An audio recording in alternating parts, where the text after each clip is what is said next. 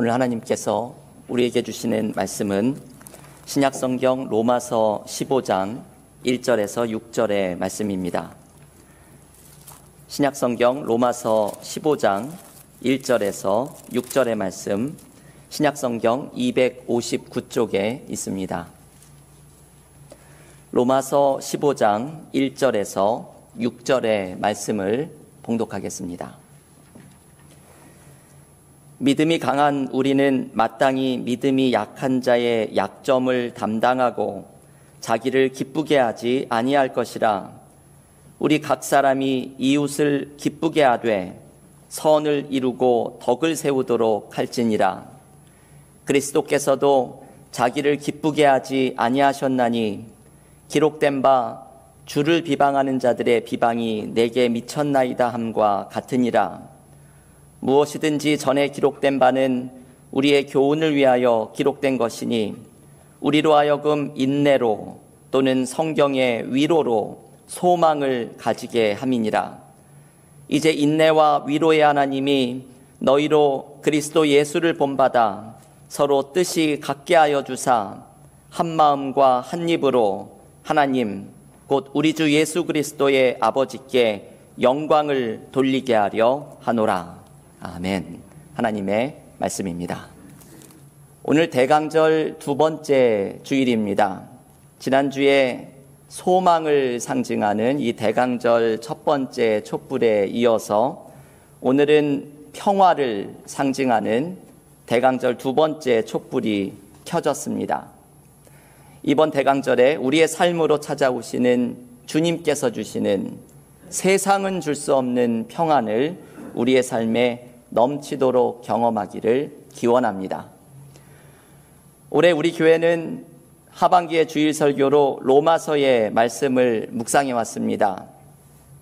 작년 2020년에 팬데믹이 시작이 되면서 이 로마서를 묵상하던 것이 중단이 되었었는데 올해에 다시 하반기 로마서 묵상을 시작한 이유는 창립 10주년을 맞이한 우리 은혜와 사랑교회가 교회의 기초가 되는 복음으로 돌아가기 위함이었습니다.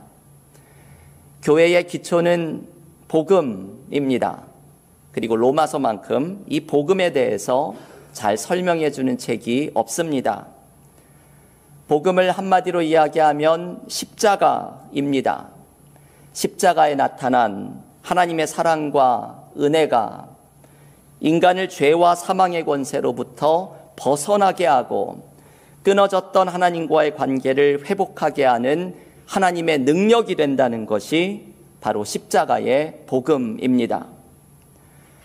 바울은 이 십자가의 복음에 나타난 하나님의 사랑과 능력을 경험하고서 이것이 얼마나 감격스러웠던지 자신의 생명을 아끼지 아니하고 복음을 전하는 일에 헌신하였습니다. 바울은 로마서에서 자신이 경험했던 복음에 나타난 하나님의 능력을 설명해 주었고 이 하나님의 사랑을 경험한 사람들이 어떻게 복음에 합당한 삶을 살아가야 할지를 알려주었습니다. 복음에 합당한 삶의 모습이 로마서 12장부터 등장하였습니다.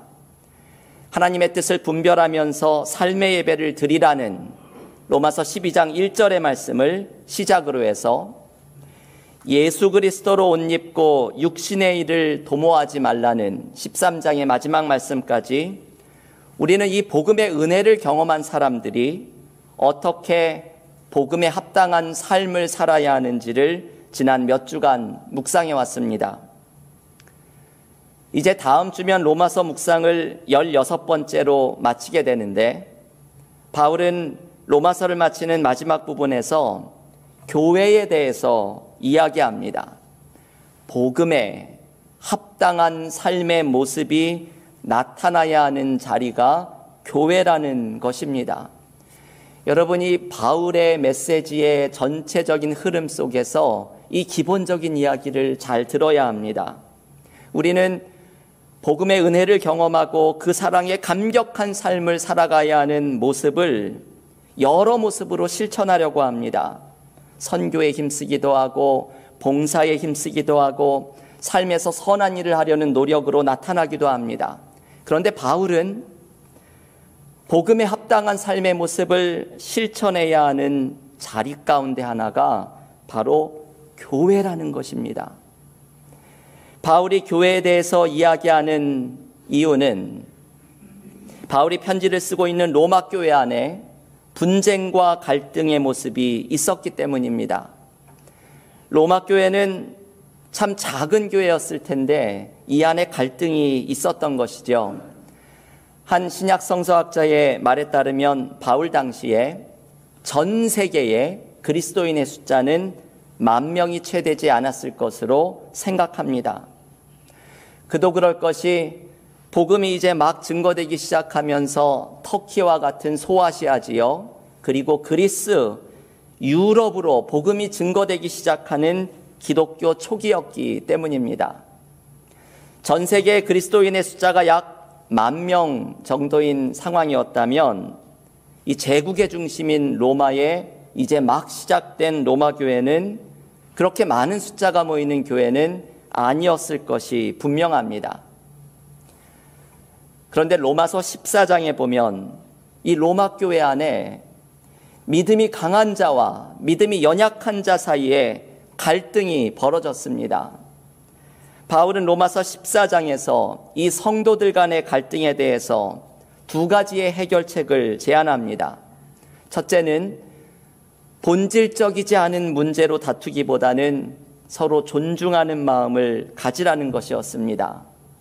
모두가 하나님의 영광을 위하여 한다고 말하고 있으니 서로를 존중하는 마음으로 품어주라는 것입니다. 바울의 두 번째 조언은 단순히 존중하는 것으로만 그치는 것이 아니라 사랑으로 행하는 적극적인 모습을 가지라는 것입니다. 로마서 14장 15절은 이렇게 말합니다. 만일 음식으로 말미암아 내 형제가 근심하게 되면 이는 내가 사랑으로 행하지 아니함이라 그리스도께서 대신하여 죽으신 형제를 내 음식으로 망하게 하지 말라. 바울은 다른 사람들이 시험에 들 것 같은 일은 사랑하는 마음으로 양보하고 내려놓는 모습을 가질 때 공동체의 문제가 해결될 것이라고 강조합니다. 여러분, 바울의 이 두 가지의 말씀이 참 엄청난 지혜가 담겨 있습니다. 본질적이지 않은 일에는 다투지 않고 서로 존중하는 마음을 가지고 사랑으로 행하면서 예수께서 대신 죽으신 형제 자매를 실족하게 하지 않으려는 마음이 있다면 교회의 문제와 갈등은 자연스럽게 해결된다는 말씀입니다. 바울은 로마 교회가 겪고 있는 이 갈등의 문제의 해결책을 제시하면서 오늘 우리가 봉독한 로마서 15장에서는 결론적인 말씀을 전해주고 싶어 합니다. 서로 존중하고 사랑하는 마음으로 교회를 세우라는 두 가지의 조언에 이어서 바울은 교회가 추구해야 할 근본적인 목표를 소개합니다. 그것은 한 마음과 한 입으로 하나님을 찬양하는 예배 공동체를 만드는 것입니다. 오늘의 본문 로마서 15장 6절의 말씀입니다. 한 마음과 한 입으로 하나님 곧 우리 주 예수 그리스도의 아버지께 영광을 돌리게 하려 하노라. 아멘. 여러분 이것이 바울이 말하는 교회의 목표입니다. 한 마음과 한 입으로 하나님께 영광을 돌리는 예배 공동체를 만드는 것입니다. 서로 다른 생각과 서로 다른 모습을 가진 사람들이 모여서 그리스도의 한 몸을 이루고 한 마음과 한 입으로 찬양하는 예배 공동체를 만들어가는 것이 얼마나 어려운 일인지 우리는 잘 알고 있습니다. 하지만 지금 바울의 말을 듣고 있는 로마 교회만큼 어렵지는 않았을 것입니다. 왜냐하면 로마 교회 안에는 정말 다양한 사람들이 모여 있었습니다. 이방인 중에서 그리스도인이 된 사람도 있었고, 유대인 중에서 그리스도인이 된 사람도 있었습니다. 여러분, 우리는 잘 압니다. 이방인과 유대인이 얼마나 서로 섞일 수 없는 사람들인지를 알고 있습니다. 그런데 이방인과 유대인이 한 교회 안에서 예배를 드리고 있는 것입니다. 또 로마 교회 안에는 여자와 남자가 형제 자매로 공동체를 이루었습니다. 여성과 남성의 구별이 심하고 여성에 대한 차별이 심각했던 당시의 문화 속에서는 이것이 혁명적인 일이라고 말할 수 있습니다. 게다가 로마의 교인 중에는 노예였던 사람들도 있었을 것입니다. 여러분 이것은 더 설명할 필요도 없는 일이죠. 사람 취급을 받지 못하던 노예가 교회 안에서 다른 사람들과 자유인과 높은 사람들과 함께 앉아서 먹고 마시며 예배를 드리는 것입니다.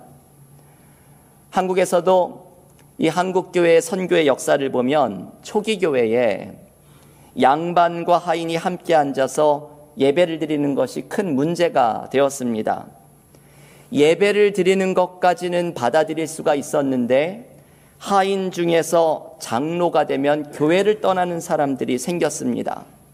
복음에 감격하고 그리스도인이 되었지만 이것만큼은 받아들이기가 어려웠던 것입니다. 하인이었던 사람이 장로가 되어서 교회를 인도하는 것을 용납하고 받아들이기가 어려웠던 것입니다. 바울은 로마 교회에게 하나의 예배 공동체를 만들라고 말합니다. 서로 섞이기 어려운 사람들이 모여 있는 로마 교회가 한 마음과 한 입으로 하나님께 영광을 돌리는 예배 공동체를 만드는 것이 복음에 합당한 삶을 살아가는 모습이라고 강조합니다. 여러분, 왜 그럴까요? 복음에 합당한 삶의 모습 중에 하나가 왜 하나의 예배 공동체를 만드는 것일까요? 그것은 우리가 감격하면서 받아들이게 된 복음이 바로 화해의 소식이기 때문입니다. 우리는 복음을 통해서 하나님과 화해하게 되었고, 복음의 능력을 통해서 사람과 사람 사이에 막힌 담을 허물게 되었습니다. 복음은 화해의 소식입니다. 그런데 화해의 소식인 복음을 믿고서 모여 있는 사람들이 그 안에 막힌 담이 있다는 것은 복음에 반대되는 모습인 것입니다. 바울은 인간적인 눈으로는 도무지 하나됨을 이루기가 불가능해 보이는 로마 교회에게 한 마음과 한 입으로 하나님께 영광을 올리는 하나의 예배 공동체를 만들라고 말합니다. 이것이 그리스도인들이 믿고 있는 화해의 복음을 실천하는 모습이기 때문입니다. 오늘 설교 후에 우리가 부르게 되는 찬송가 37장 주 예수 이름 높이어를 찬송합니다. 이 찬송은 보통 예배를 시작하는 찬양으로 많이 부르는 찬송가입니다. 오늘 설교 후에 부르는 찬송가를 주보를 만들면서 이 생각을 하다가 대강절이니 대강절 찬송을 할지 어떤 찬송을 부를지 고민을 하였습니다. 그런데 오늘 설교가 한 마음과 한 입으로 하나님을 찬양하는 예배 공동체를 세우라는 말씀임을 묵상하면서 이 찬송가를 불러야겠다고 생각했습니다. 온 성도가 한 마음이 되어서 예수 그리스도를 높이고 하나님을 찬양하는 찬송가입니다. 저는 팬데믹 기간에 가장 그리웠던 은혜가 바로 이것이었습니다. 혼자서 그 팬데믹의 기간에 방 안에서 예배 영상을 찍어서 올리고 전화로 교우들을 신방하고 혹은 대문 밖에서 마스크를 쓰고 얼굴을 잠시 보는 것이 그 기간을 지내면서 제가 가장 그리웠던 것이 이 예배당에서 성도들과 함께 하나님을 찬양하는 것이었습니다. 저는 그런 경험을 많이 합니다. 혼자서 힘들게 혹은 외롭게 설교 준비를 하고 때로는 몸과 마음이 지쳐서 예배당에 나왔는데 단위에 올라가서 성도들과 함께 첫 찬양을 부르면서 하나님께 나아가는 순간에 그때 느끼는 감격이 있습니다. 내가 혼자가 아니구나. 이렇게 함께 하나님을 찬양하는 그리스도의 한 몸인 공동체가 있구나 느끼면서 가슴 벅찬 감격을 경험할 때가 있습니다. 여러분 신앙생활은 혼자 하는 것이 아니지요. 요한계시록에 보면 하늘의 예배에서 찬양하는 성도들의 모습이 나옵니다.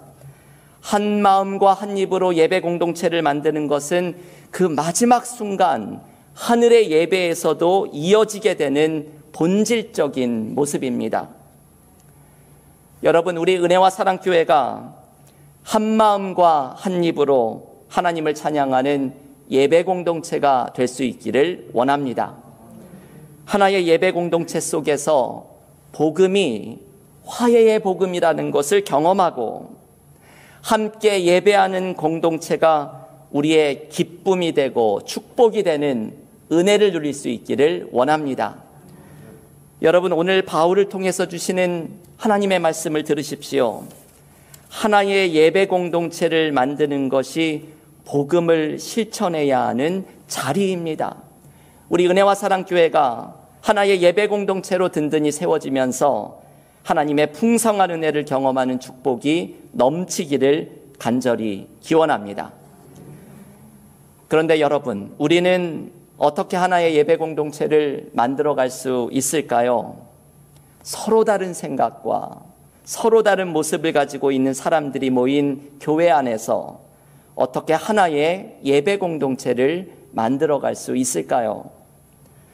바울은 그 비결을 가르쳐 줍니다. 예수님의 마음으로 서로를 대하는 것입니다. 오늘 본문 로마서 15장 5절의 말씀입니다. 이제 인내와 위로의 하나님이 너희로 그리스도 예수를 본받아 서로 뜻이 같게 하여 주사 하나의 예배 공동체를 만들라고 이어집니다. 여러분이 15장 5절에서 중요한 표현이 예수를 본받아입니다. 예수께서 우리를 받아주시고 용납해 주셨던 것처럼 십자가에 죽기까지 우리를 사랑하셨던 것처럼 우리도 예수님의 마음으로 서로를 대한다면 하나의 예배 공동체를 만드는 것이 가능합니다. 저는 교회를 생각할 때마다 떠올리는 책이 한 권 있습니다. 디트리히 보네퍼가 쓴 신도의 공동생활이라는 책입니다. 그 책에서 보네퍼는 오늘 바울이 이야기하는 것과 비슷한 이야기를 전해줍니다. 그리스도인들 사이의 사귐은 항상 예수님을 사이에 두고 만나는 사귐이라는 것입니다. 두 명의 그리스도인이 만날 때 그 사이에 예수님이 서 계십니다. 우리가 그저 인간적인 두 사람만 만나게 된다면 서로 다투고 충돌할 수도 있겠지만 그리스도인들 사이에는 예수께서 서 계시기 때문에 우리가 서로 품어주고 사랑하고 하나됨을 이룰 수 있습니다. 여러분 마치 도자기를 만들 때 이 흙이 아무리 좋은 흙이라도 그 흙만을 문지르면 반죽이 될 수가 없습니다. 흙에 물이 들어가야 하지요. 물이 들어가야 흙이 부드러워지고 서로 어우러지면서 반죽이 됩니다. 반죽에 물이 들어가지 않으면 아무리 좋은 흙이라도 서로 부대끼면서 부스러질 수밖에 없습니다. 그리스도인의 사귐에서 물과 같은 분은 바로 예수님이십니다. 그리스도인들의 사귐은 예수라는 물이 우리 사이에 들어와서 서로 어울리고 하나됨을 이루는 것입니다. 그래서 교회에서 누군가를 볼 때에 그 사이에 서 계시는 예수님을 통해서 보아야 합니다. 예수께서 나를 받아주신 것처럼 그 사람을 받아주고 그 사람과 나 사이에 서 계신 예수님의 마음으로 그 사람을 바라보아야 합니다. 우리는 때로 신앙생활을 하면서 나를 힘들게 하는 사람을 만날 때가 있고 나를 시험에 들게 하는 일을 경험할 때가 있습니다. 그 그런데 하나님께서 그 사람을 만나게 하시고 이런 어려운 일을 경험하게 하시는 데는 이유가 있습니다. 그 사람과 일을 통해서 내가 더욱 성장하기를 원하시기 때문입니다. 그 사람을 통해서 내가 더욱더 겸손해지고 내가 더욱 성숙하고 오늘 이 로마서 15장 5절 말씀처럼 주님의 마음을 배우고 그 사람과 하나의 예배 공동체를 만들고자 노력하면서 화해의 복음을 실천할 수 있는 기회를 주시기 위해서 하나님이 그 사람과 이를 만나게 하신 것입니다. 우리가 누군가를 품고 하나의 예배 공동체를 만드는 것을 포기하면 내가 성장하고 내가 주님의 마음을 배우고 복음에 합당한 삶을 살아가는 기회를 포기하고 있는 것입니다.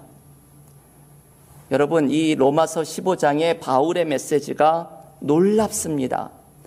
왜 복음에 합당한 삶을 살아가야 하는 자리가 교회에서부터 시작된다는 것을 깨닫지 못하느냐는 것입니다. 복음은 화해의 복음인데 이 화해의 복음을 경험한 사람들이 모여서 이 화해의 직분을 실천하는 노력을 교회에서부터 시작해야 한다는 것을 왜 깨닫지 못하느냐는 것입니다. 성교를 한다고 하면서 선한 봉사를 한다고 하면서 이제는 내가 죽고 내 안에 예수가 산다고 복음을 경험했다고 말하면서 왜 하나의 예배 공동체를 만드는 것이 화해의 복음을 실천하는 모습임을 깨닫지 못하느냐는 것입니다. 오늘 바울이 이 메시지를 로마 교회에게 전해줍니다. 그리고 모든 그리스도인의 교회에게 이 말씀을 전해줍니다. 주님의 몸된 교회를 세우고 하나의 예배 공동체를 만드는 것이 복음에 합당한 삶을 살아가는 모습이고 이 속에 놀라운 축복과 은혜가 담겨 있습니다. 사랑하는 교우 여러분, 우리는 복음의 감격을 경험한 사람들입니다. 나 같은 죄인을 용서하신 십자가의 사랑, 이 화해의 복음을 우리도 눈물로 체험한 사람들입니다. 이 사랑을 경험한 우리는 화해의 복음에 합당한 삶을 살아야 합니다. 예수님의 마음으로 서로를 대하고 한 마음과 한 입으로 하나님을 찬양하는 예배 공동체를 세워서 그 속에서 주님의 임재와 성령의 충만함을 경험하는 은혜를 직접 체험해야 합니다. 오늘 로마서 15장의 말씀을 하나님이 주시는 말씀으로 받으십시오. 복음의 삶을 실천해야 하는 자리가 교회로부터 시작되어야 한다는 말씀. 하나의 예배 공동체를 만드는 것이 화해의 복음을 실천하는 말씀이라는 오늘의 말씀을 붙들고 우리 은혜와 사랑교회가 한 마음과 한 입으로 하나님을 찬양하는 예배 공동체의 축복을 누리기를 주님의 이름으로 간절히 축원합니다. 기도하겠습니다.